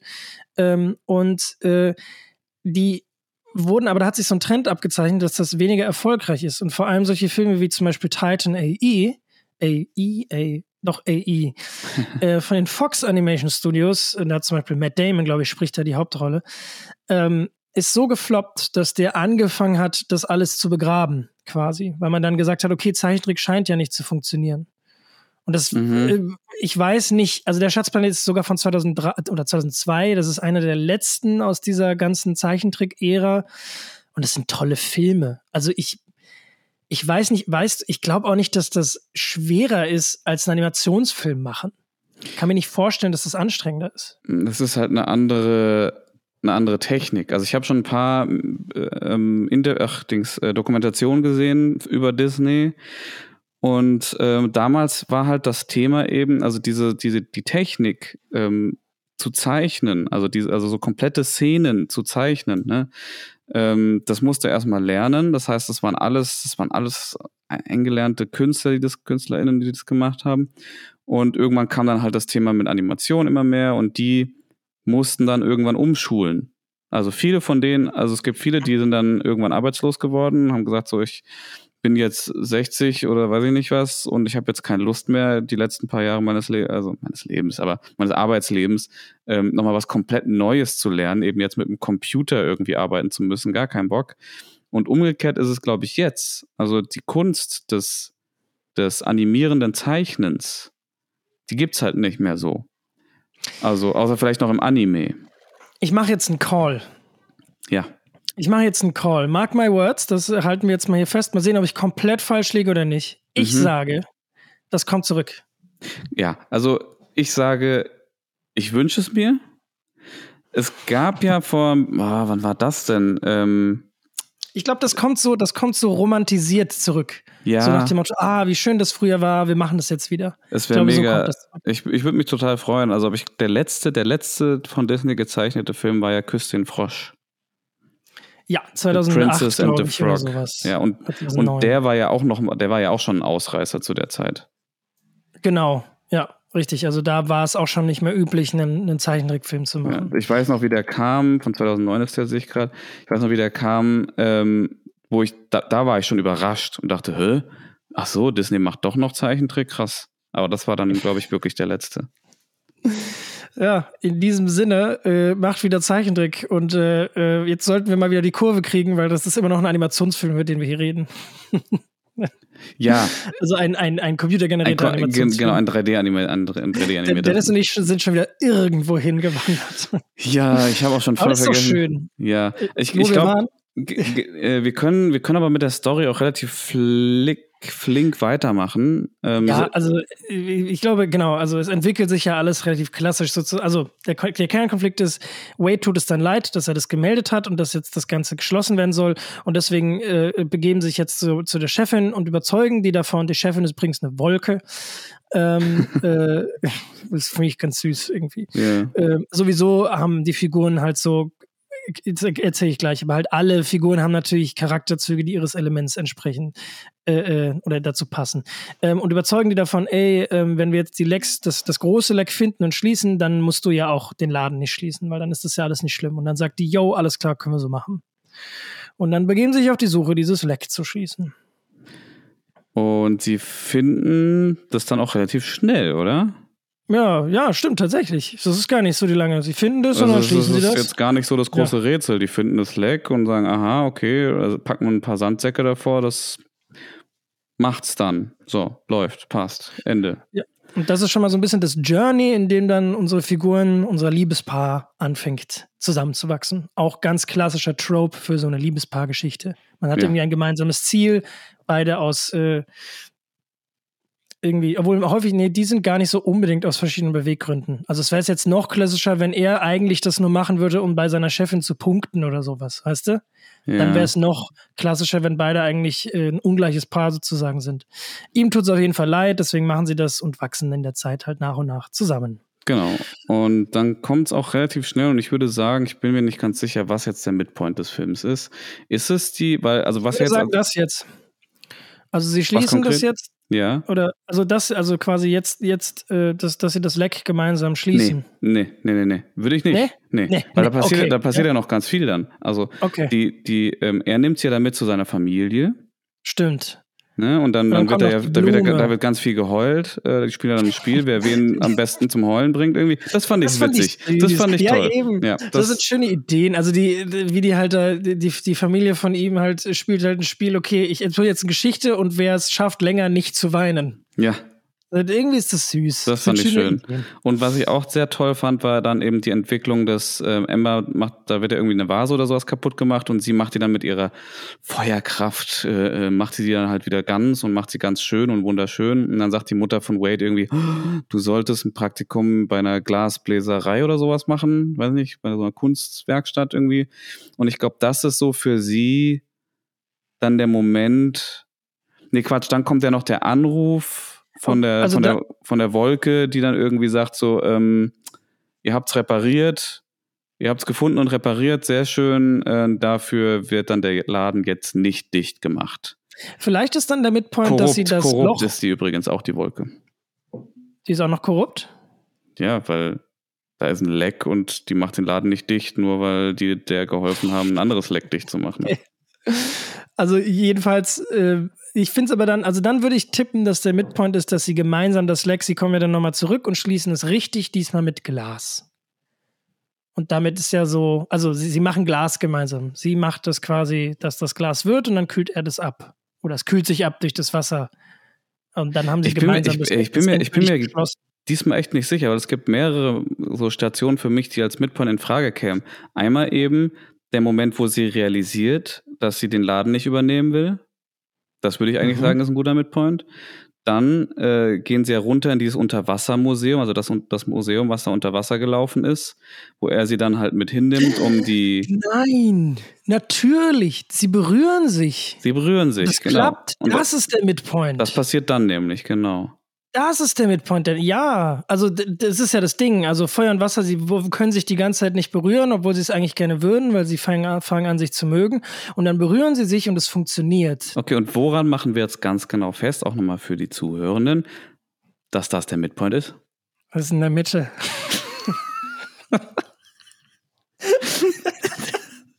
Du hast das Video angehalten, hast geguckt, was in der Mitte ist, ne? Oh, warte, ey, das mache ich aber jetzt parallel. Aber erzähl mal weiter. Erzähl okay, mal weiter. Also der Midpoint ist in der Mitte der Narration, also äh, der, des, des ganzen Filmes, also der, der Geschichte. Da ist nicht immer zwangsweise exakt in der Mitte der Laufzeit, je nachdem, wie sich eine Geschichte entwickelt, ob es ein langes Finale gibt oder nicht, zum Beispiel. Weil beim längeren Finale verschiebt sich der Midpoint dann logischerweise nach vorne. Ähm, aber im Endeffekt bildet das so die, die Mitte der logischen Geschichte und ist, ist der größte Wendepunkt in der Geschichte. Also ab dem Moment äh, entwickelt sich die Geschichte entweder in etwas andere Richtungen oder man erfährt irgendwas krasses Neues, was alles so ein bisschen über den Haufen wirft oder irgendwas Unglaubliches passiert, was viele Karten neu mischt. Das ist so, das ist das, was ein Midpoint ist. Und ich glaube, das ist äh, in diesem Fall das, was wir eben gesagt haben. Ähm, ja, und während Dennis sich noch durch die Tiefen des Netz, ach, du bist schon soweit. Ich bin soweit. Ich bin soweit. Okay. Genau. Ähm, und zwar tatsächlich ist in dem, also die, die, also häufig ist der Midpoint auch wirklich in der Mitte des Films zu finden. Das ist immer ganz witzig. Ist in dem Fall hier, kommt drauf an, wie gesagt, was jetzt für uns tatsächlich der Midpoint ist, weil ähm, wenn man sich wirklich genau in die Mitte vom Film mal reinklickt, dann sind wir bei der Szene tatsächlich, wo sie das Heulenspiel spielen und sie erkennt dann eben im Anschluss, dass ähm, sie, dass die sie wahrscheinlich, dass sie, dass sie die Berufung mit dem Glas vielleicht toller findet, als äh, den Laden von ihrem Vater zu übernehmen. Ja, also das, das kann ist die Szene. Ja. Und mhm. die, wo sie sich dann berühren, das kommt dann halt 10, 15 Minuten später. So, da okay. sind wir dann aber schon so im letzten Drittel des Films eigentlich tatsächlich. Das hm. beginnt da so. Ja, dann ist vielleicht das mit dem Glas sogar, das wirft, das könnte auch, weil das wirft ja so ein bisschen endgültig, zeigt ihr, wirft so über den Haufen, dass da eine Option ist, hey, ich möchte, könnte was anderes machen, möchte was anderes machen. Wäre aber auch ein klassisches Motiv, also es kann passen. Ja, genau. Aber das, das mit dem, dass sie sich berühren, natürlich auch, weil das natürlich auch nochmal ganz neue Möglichkeiten eben aufmacht für die Charaktere und für die Geschichte. Es gibt ähm, ja auch, wenn ich da mal kurz noch mal ein bisschen rumnerden darf für alle. Please. Mm, es gibt ja auch sowieso in Geschichten immer mehrere, oder nicht immer, aber häufig auch mehrere Handlungen mit mit, mit mehreren ent verschiedenen Entwicklungen. Also quasi, es gibt teilweise, das kann man auf, bis auf Szenen runterbrechen, aber es gibt in Filmen gibt es ja immer auch Neb oder gibt es häufig auch Nebenhandlungen und die haben natürlich ihren eigenen Setup, ersten Akt, zweiten Akt, Midpoint, dritten Akt und Krise und so, also Krise und dritten Akt und so weiter. Also man könnte hier auch sagen, dass quasi für ihr persönliches Journey sozusagen die Mitte mit dem, dass sie erkennt, dass man, dass sie Glase, mhm, mhm. Glaserin werden könnte, dass das ihr Midpoint ist und für die Geschichte für die beide, die ja erst mit der Anfang des zweiten Aktes beginnt, dann eben dort ihren Midpoint hat. Weißt du, was ich meine? Ja. ja also ja. so kann man das ja schon spinnen, so funktioniert das ja auch häufiger mal. Klar. Dass man du im Endeffekt verschiedene Entwicklungen hast, die parallel laufen. Letztendlich kann man sich alles so zurechtlegen, wie man es einfach gerne möchte. Ja, ich genau. Mal mir die Welt, wie, wie, wie, wie mir gefällt. so, wir machen jetzt weiter, ähm, nachdem Dennis das so hervorragend übernommen hat, weil ich gesagt habe. Ist einfach wieder so zurückgeschmettert. So richtig. ja, ja, man kann auch einfach sechs Minuten lang Scheiße reden, Leo. Das kann man auch machen. Oh, das tut mir leid. Ich, es, war, es hat so gut gepasst. So, ist natürlich, du hast natürlich äh, vollkommen äh, recht. Du hast natürlich also. vollkommen recht. Ähm, ist, schon, ist, schon, äh, ist, schon, ist schon alles richtig, was du gesagt hast, auf jeden Fall. Aber man kann auch einfach Mist reden die ganze Zeit, so wie du das immer machst. Nein. Also, okay, okay. sie merkt, sie, so, sie merkt, voll am Haten jetzt. Ja, okay, also. Also, sie merkt auf jeden Fall, dass sie den Laden nicht übernehmen will. ja, gut. Was passiert aber, jetzt? aber gehen wir mal zum nächsten Midpoint. Ah, ja. Von, von den vielen, die wir da haben. Ähm, sind nur noch Midpoints. Ist egal. okay. Also, der nächste Also wir landen jetzt in der Krise von der Geschichte als nächstes. Ja, genau. Und zwar, äh, die berühren sich und das ist erst wunderbar und ähm, die tanzen dann noch miteinander, ist alles ganz schön. Und dann erkennt sie aber auf einmal, also aus heiterem Himmel, oh nein, stimmt ja, ich habe ja eigentlich Vorurteile gegen dich, deswegen ähm, be- beenden wir die ganze Geschichte jetzt mal hier doch lieber wieder. Mhm. Das habe ich nicht so gecheckt irgendwie. Also es war so ein glaub, bisschen ach, forciert. das ist dieses ganze ah, Feuer, Wasser, wir können nicht sein. und so. mhm. Romeo und Julia. Romeo und Julia, unsere Familien mögen sich nicht. Ja. Mhm. Äh, ja, aber es kam so aus dem Nichts, weil, weil so richtig, so richtig dolle hatte ich das Gefühl nie, dass die Elemente sich hassen oder dass das so wirklich schlimm ist. Das ist einfach nur Ja, so. doch, der Vater findet ihn doch immer richtig scheiße. Ja, der Vater ist voll der Rassist, ja. Der aber Vater sonst. ist mega. Das stimmt voll. Das ist selber das runterbricht. Der ist voll der Rassist. ja, oder? Ja, Also vor aber, allem, der, äh, der, der, kommt in, der kommt quasi in deren Land und ist dann erstmal gegen alle anderen. So, Ja, ich glaube, das wird eher andersrum gezeichnet, dass alle gegen ihn sind und deswegen entwickelt er so einen Hass Ja, auf das alle kann schon, anderen. ja, ja. ja, ja das kann- Und es wird, und ich möchte das ganz kurz setupen, ich weiß nicht mehr, wo das erzählt wird, aber erzählt ihr ja irgendwann die Geschichte, wie er aufgebrochen ist von zu Hause. Oh ja. warum ihm der, ah, ich glaube, es wird da aufgeladen, warum ihm der Laden so wichtig Das ist. fand ich wiederum eine, eine Das ich- starke, starken, starken Moment. Genau, und nicht nur das, sondern ich finde, das ist das schönste Motiv im ganzen Film und auch der Grund, weswegen ich den Film nicht als mehr, sondern zumindest mal als gut oder befriedigend bezeichnen würde, Mhm. ähm, ist diese Geschichte eben zwischen ihr und ihrem Vater.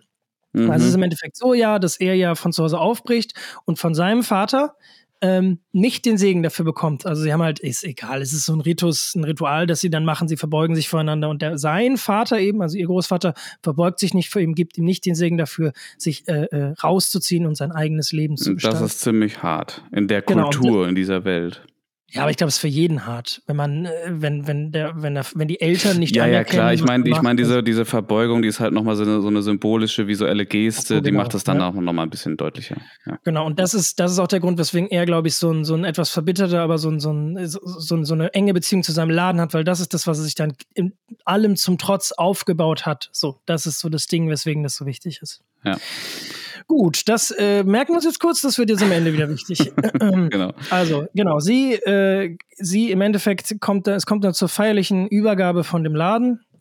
Sie soll dann den Laden übernehmen vom Vater und dann tritt aber Wade auf den Plan, weil sie gesagt hat, wir können nicht sein und ich übernehme jetzt den Laden und wir können nicht sein und äh, gesteht ihr erstens ihre Liebe und zweitens droppt er auch noch so in einem Nebensatz versehentlich so das alles mitkriegen, also nicht in einem Nebensatz, aber so das alles eben gut mitkriegen, dass sie ja eigentlich den Laden gar nicht übernehmen will. Ja, und dass sie auch So. dafür verantwortlich ist, dass die Rohre geplatzt sind. Das, Genau, das, wegen des Wutausbruchs. Das genau, wusste der Vater genau. bisher nicht. Ich muss ganz kurz, äh, bevor wir da weitermachen, muss ich mal so ein bisschen über die, die Beziehung von den beiden sprechen. Auch nämlich, dass er da jetzt so beiden? ja, von, von Wade und äh, Amber.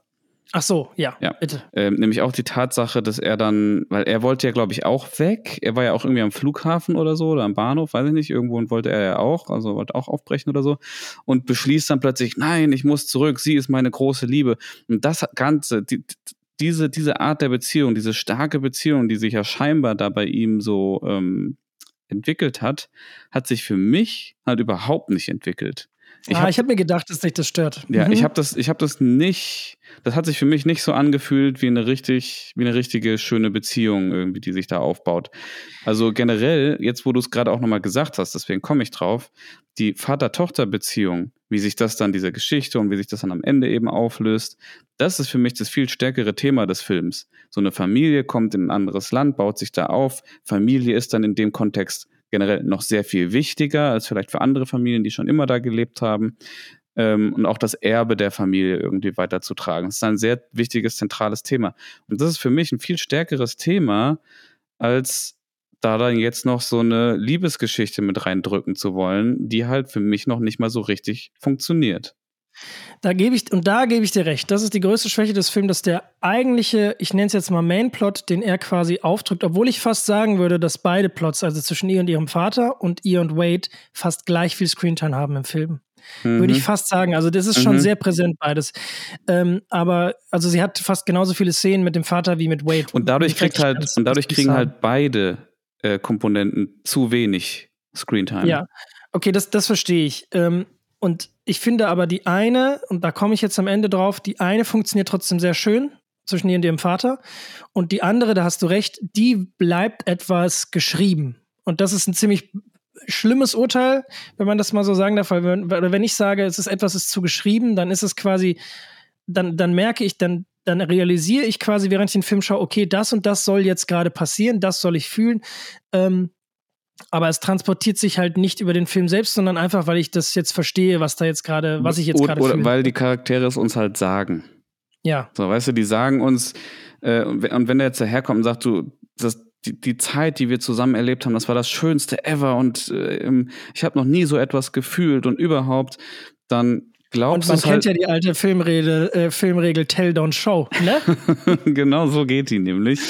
Ähm, erzähl den Zuschauern einfach, was sie fühlen sollen und dann werden sie es auch fühlen. Ganz genau. Nee, so also ganz kurz, Genau, es gibt ja quasi ein ganz klassisches Filmdogma, ein altes ist Show, Don't Tell. Das heißt, äh, zeig, also sag nicht, dass zwei Figuren super verliebt sind, sondern äh, zeig, zeig, zeig Szenen, wo sie verliebt sind. Weil Film ist nun mal ein visuelles Medium und dann transportiert sich das schon alles von selbst. Das, so. das Gleiche äh, lässt sich übrigens auch auf ähm, Romane, auf Bücher äh, anwenden. Auch da gibt es genau diese Regel, Show, Don't Tell mögen sich jetzt manche fragen, okay, bei wie willst du da denn zeigen?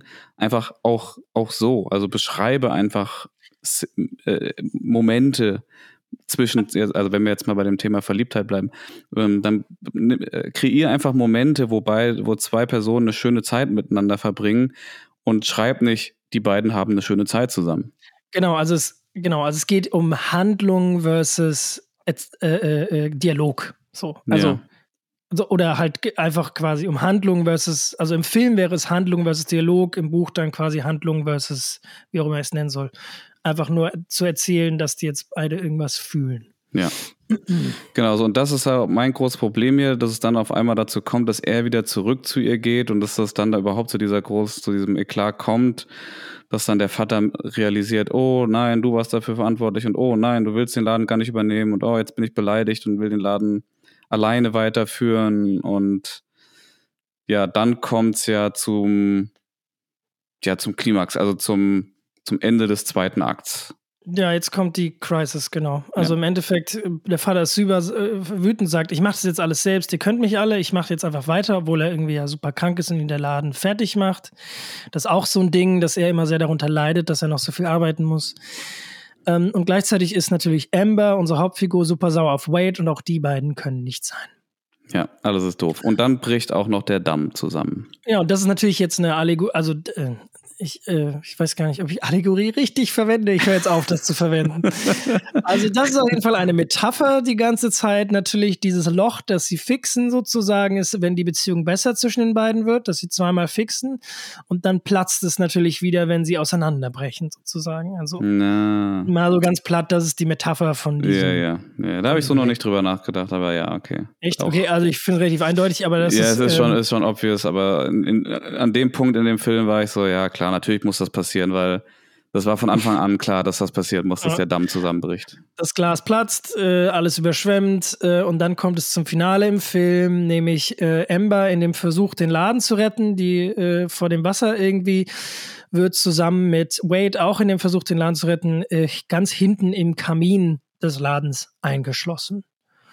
Und ähm, also im Laden ist ganz viel Wasser, die Elemente, äh, äh, ganz viele Möbel werden durch das Wasser halt verschoben und drücken dann quasi sozusagen den Kamin zu und die beiden sind im Kamin und sind darin äh, dann eingeschlossen. Und es tritt kein Wasser ein, was gut ist für sie, weil sonst würde sie das nicht überleben. Aber, und jetzt kommt das zweite, sie ist mit ihm da drin und verbraucht und ist eben so heiß, dass er verdampft.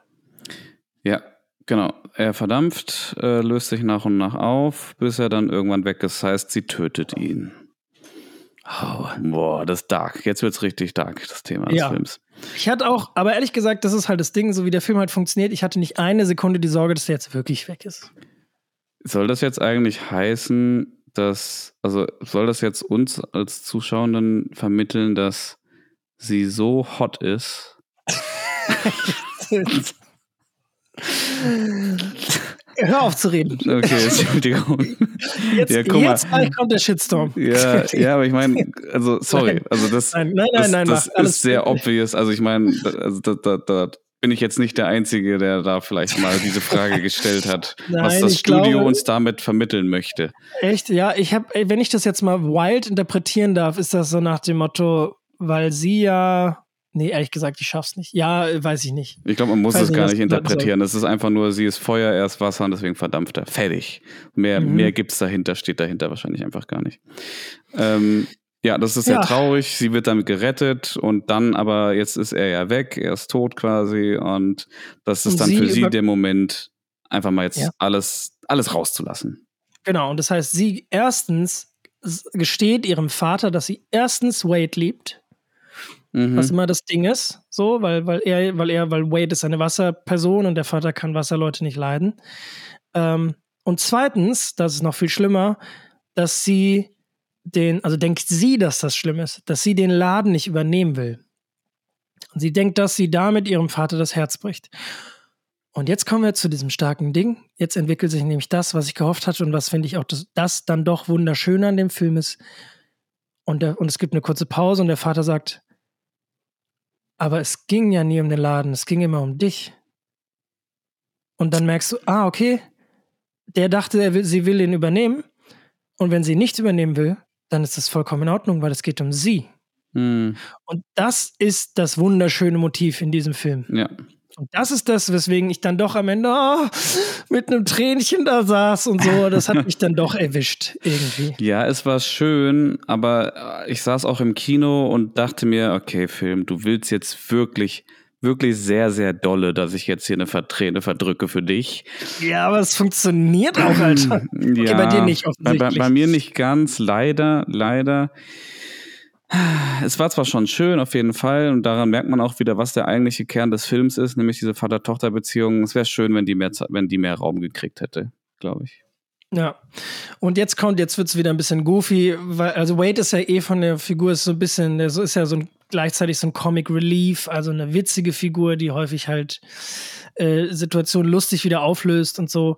Ähm, jedenfalls hört sie dann plötzlich ein Weinen und dann löst sich ein Tropfen runter und dann kommt er dann erzählen sie irgendwelche Dinge, die halt ganz emotional sind und dann muss er weinen und deswegen setzt er sich aus dem Dampf wieder zusammen und ist dann wieder eher was irgendwie, ja, okay. Von ja, mir aus. Ja, meinetwegen. So, es braucht noch ein Happy End. Die beiden Liebenden müssen halt wieder zusammenfinden. Und jetzt kommen wir, finde ich, zur schönsten Szene im Film dem Ende. Genau, wir springen, wir, wir, springen bis in die Zukunft. Die beiden sind zusammen, alles ist cool und die beschließen, genau. die Welt bereisen zu wollen und Richtig. Machen gehen jetzt, ja. machen jetzt quasi das Gleiche wie ihre Eltern halt vor, weiß ich nicht wie vielen Jahren, als sie aus ihrer Heimat weggegangen sind. Und was macht sie? Sie, bevor sie in den Zug steigt, dreht sie sich nochmal zu ihrem Vater oder? um. Oder aufs Schiff, wie auch immer. Egal, dreht sie sich nochmal zu ihrem Vater um und macht diesen Gruß den der Vater damals äh, nicht erwidert bekommen hat äh, von seinem Großvater und macht diesen Gruß. Und was macht der Vater? Er überlegt kurz, dann kniet er sich hin, weil da muss man sich irgendwie hinknien für und erwidert den Gruß. Und das ist so dieses, ah, jetzt hat sich das aufgelöst. Er wiederholt den Fehler seines Vaters nicht und gibt ihr den Segen dafür. Na, und das ist dann doch irgendwie alles schön, Mann, Pixar. Also das ist was für mich quasi das, wo ich dann, ja, also das, die, die 50 Prozent, die, die 51 Prozent vom Film, äh, die haben dann doch funktioniert. Das ist äh, das, weswegen ich da eingefangen bin. Während du gerade diese Szene äh, zusammengefasst und beschrieben hast, habe ich sie parallel einfach gerade geguckt. Ganz frech und heimlich. Hab mhm. Gänsehaut gekriegt. Ist ja? ein schöner Moment. Ist ein sehr schöner Moment, dass er das macht. Ja. Auch da natürlich sehr obvious, natürlich irgendwie. Also, es, also was heißt sehr obvious? Aber aus Storytelling ähm, Perspektive. So, ist klar, dass das passieren muss. Auf jeden Fall. Hey, und jetzt, Dennis, sind wir uns doch irgendwie wieder einig. Wir haben uns jetzt darauf geeinigt, dass die 51% vom Film ganz gut sind und die anderen nicht so. Ja, das ist doch schön. Hey, guck, wir werden, wir werden uns immer einig am Ende des Tages. Das ist doch wunderbar. Kriegt, sorry, Leute, ihr kriegt hier keine Reibung, kriegt hier keinen Konflikt. Das ist hier Friede, Freude, Eierkuchen-Podcast. Wir erzählen so die ganze Zeit davon, wie, wie wichtig Konflikte für eine gut funktionierende Geschichte sind. Bei uns gibt es aber einfach keine Konflikte, verdammt. Wir brauchen echt mal einen äh. Film. Wir brauchen wirklich mal einen Film, den du super findest und ich, oder, oder umgekehrt, den ich super finde und du richtig, richtig scheiße einfach das, nur. Das machen wir mal. Das suchen wir jetzt mal ganz vehement für die nächsten Wochen irgendwann. Ja, das wird, das wird schwierig. Ich glaube, das wird sehr schwierig. Ach, das gucken wir mal. Gucken ähm, wir, mal. wir gehen, in, gehen wir in den Nachklapp? Nachklapp. Okay. Er endet jetzt nicht mehr der Jingle. es geht jetzt einfach immer weiter. Läuft jetzt einfach. Ich hatte noch einen guten Guess. Äh, ich bin ja letztes Mal stolz darauf, dass ich äh, korrekt gegessen habe, dass äh, Greg Fraser, auch wenn er, ich weiß, anscheinend die Kamera nicht in der Hand hatte, sondern nur beratend zur Seite stand, der Kameramann von The Creator ist. In diesem Film habe ich gehört, ohne es zu wissen, dass Thomas Newman der Filmmusiker von diesem Film ist. Ähm, ach, das hast du, das hast, ach so, du, du meinst, du hast es ohne zu wissen, dass es ist, hast du in der Musik gehört, dass es er genau. ist. Genau. Ja. Ich habe es einfach quasi gehört aufgrund der Art und Weise, wie die Musik ist. Du solltest zu Wetten, das sagen, gehen. Das ist krass. Ja, genau. Äh, ich bin ein großer Thomas Newman-Fan. Mhm, verstehe ich. Ähm, und man hört aber auch, wenn es von ihm ist, er hat ja eh viele Pixar-Sachen gemacht. Und äh, Leute, wenn ihr quasi in einem Pixar-Film ein emotionales Piano hört, das genau in dem richtigen Moment, genau den richtigen kitschigen Akkord spielt, das ist Thomas Newman. Ja. Weil Thomas Newman hat eine ganz tolle Art und Weise zu komponieren. Der setzt sich quasi nicht hin an einen Film, markiert Stellen und dann, also es gibt verschiedene Arten daran zu gehen, aber man kann eben gewisse Points, Plot, also einzelne Punkte in einer Szene markieren und dann quasi überlegen, okay, da und da muss das passieren. Jetzt, jetzt nehme ich mir ein Tempo, in dem alle diese Stellen vorkommen und dann komponiere ich etwas darauf, dass das da reinpasst. So, das ist eine Art und Weise, mit wie man vorgehen kann. Und Thomas Newman komponiert eben häufig während die Szenen laufen. Also sitzt am Klavier und komponiert einfach und spielt ein paar Takes dazu ein, ein paar Versuche dazu ein, ähm, während diese Szenen halt so laufen. Und ich finde, das spürt man bei ihm auch irgendwie. Mhm. Weil dann genau in dem richtigen Moment so ähm, setzt sich dieser Akkord da rein und so. Das ist schon alles schön. Mir gefällt das sehr gut. Also ich glaube, viele finden das ähm, manchmal auch etwas, ich sag mal, dann kriegst du halt häufig ähnliche Dinge und halt Dinge, die immer wieder irgendwie wiederkehrende Elemente, die er dann halt liefert. Aber das hat ja am Ende jeder Komponist ja, irgendwie. Ja, und allein für seinen Findet Nemo Soundtrack bin ich äh, ihm sehr dankbar, weil das ja. einfach ein wunderschönes Ich finde, der Findet Nemo Soundtrack, den finde ich, also der hat so ein paar.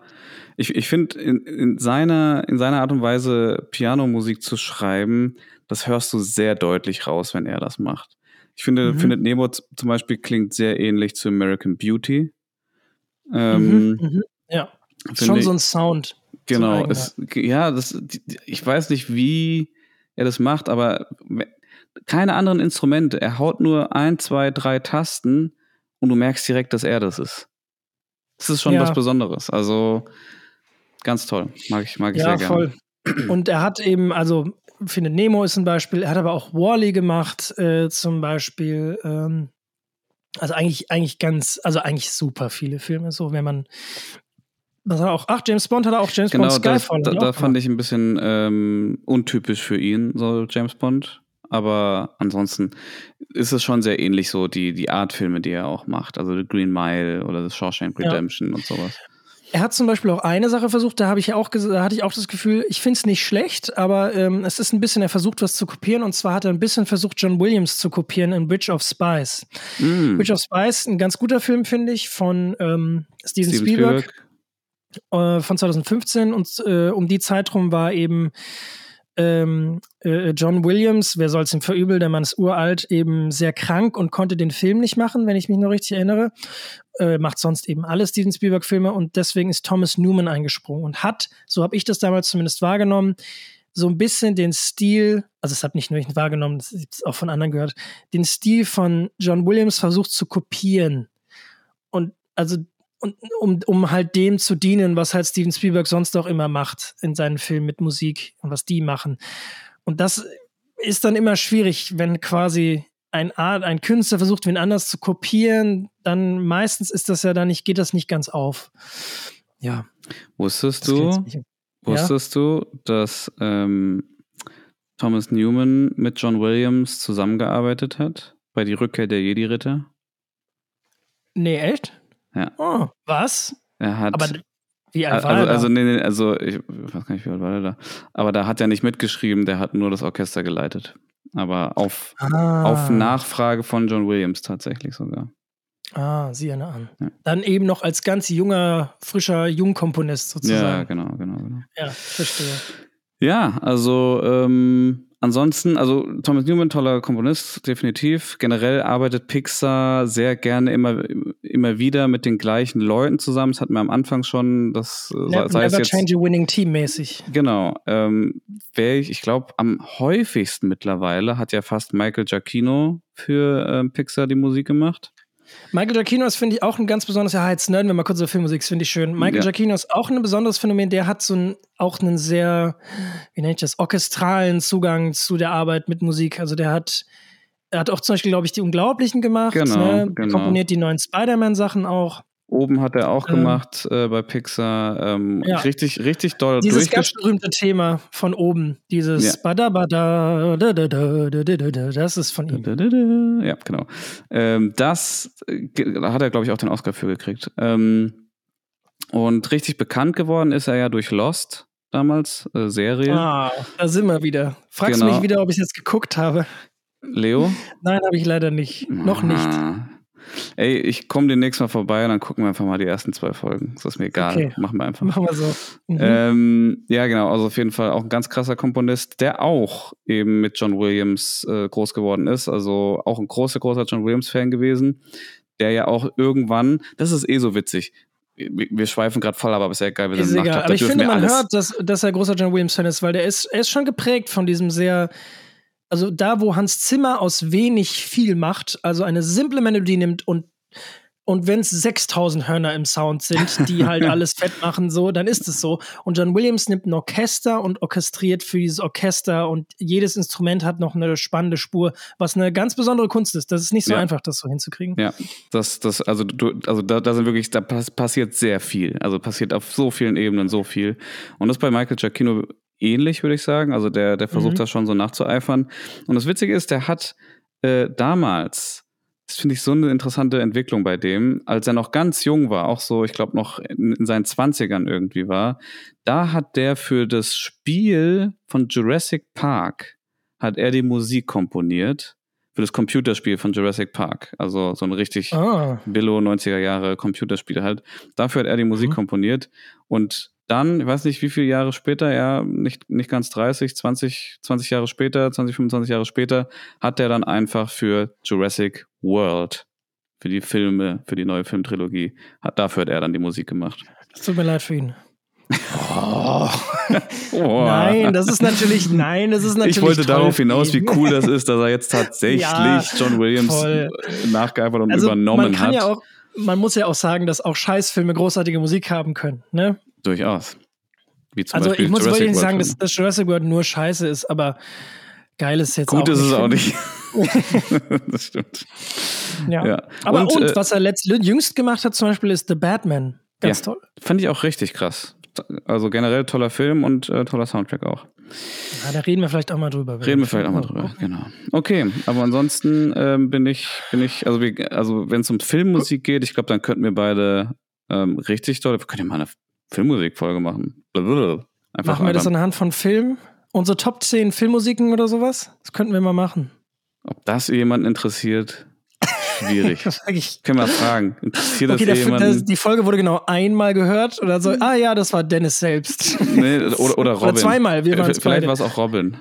Ein Freund von uns, Filmmusiker, ja. ja. Okay. Wunderschön. Cool. Aber ansonsten äh, haben wir. Hast du eine neue Brille eigentlich? Nee, ne? Ich habe immer wieder andere Brillen, Dennis. Nee, ja, da habe ich irgendwie das Gefühl, du machst, du machst so ein Clark Nee, die habe ich schon länger. Achso, okay. Nee, die habe ich schon länger. Ja, steht dir gut. Sehr schön. Dankeschön. Dankeschön. Gerne. So, packen wir's, oder? Packen wir's. Äh, Stunde 20, wir kriegen immer wieder gesagt, dass wir zu lang sind. Ja, aber läuft. wir sind zu lang, wie wir halt sind. So ist es halt. Ja, aber es ist ganz gut. Ich muss jetzt noch kochen. Wunderbar. Können wir jetzt machen. Sehr schön. Cool. Schön, dass ihr Vielen zugehört Dank. habt. Ähm, danke und bis zum nächsten Mal. Auf Wiedersehen. Ciao. Auf Wiedersehen. Macht's gut. Habt eine gute Zeit. Tschüss und äh, bleibt elementar. Äh.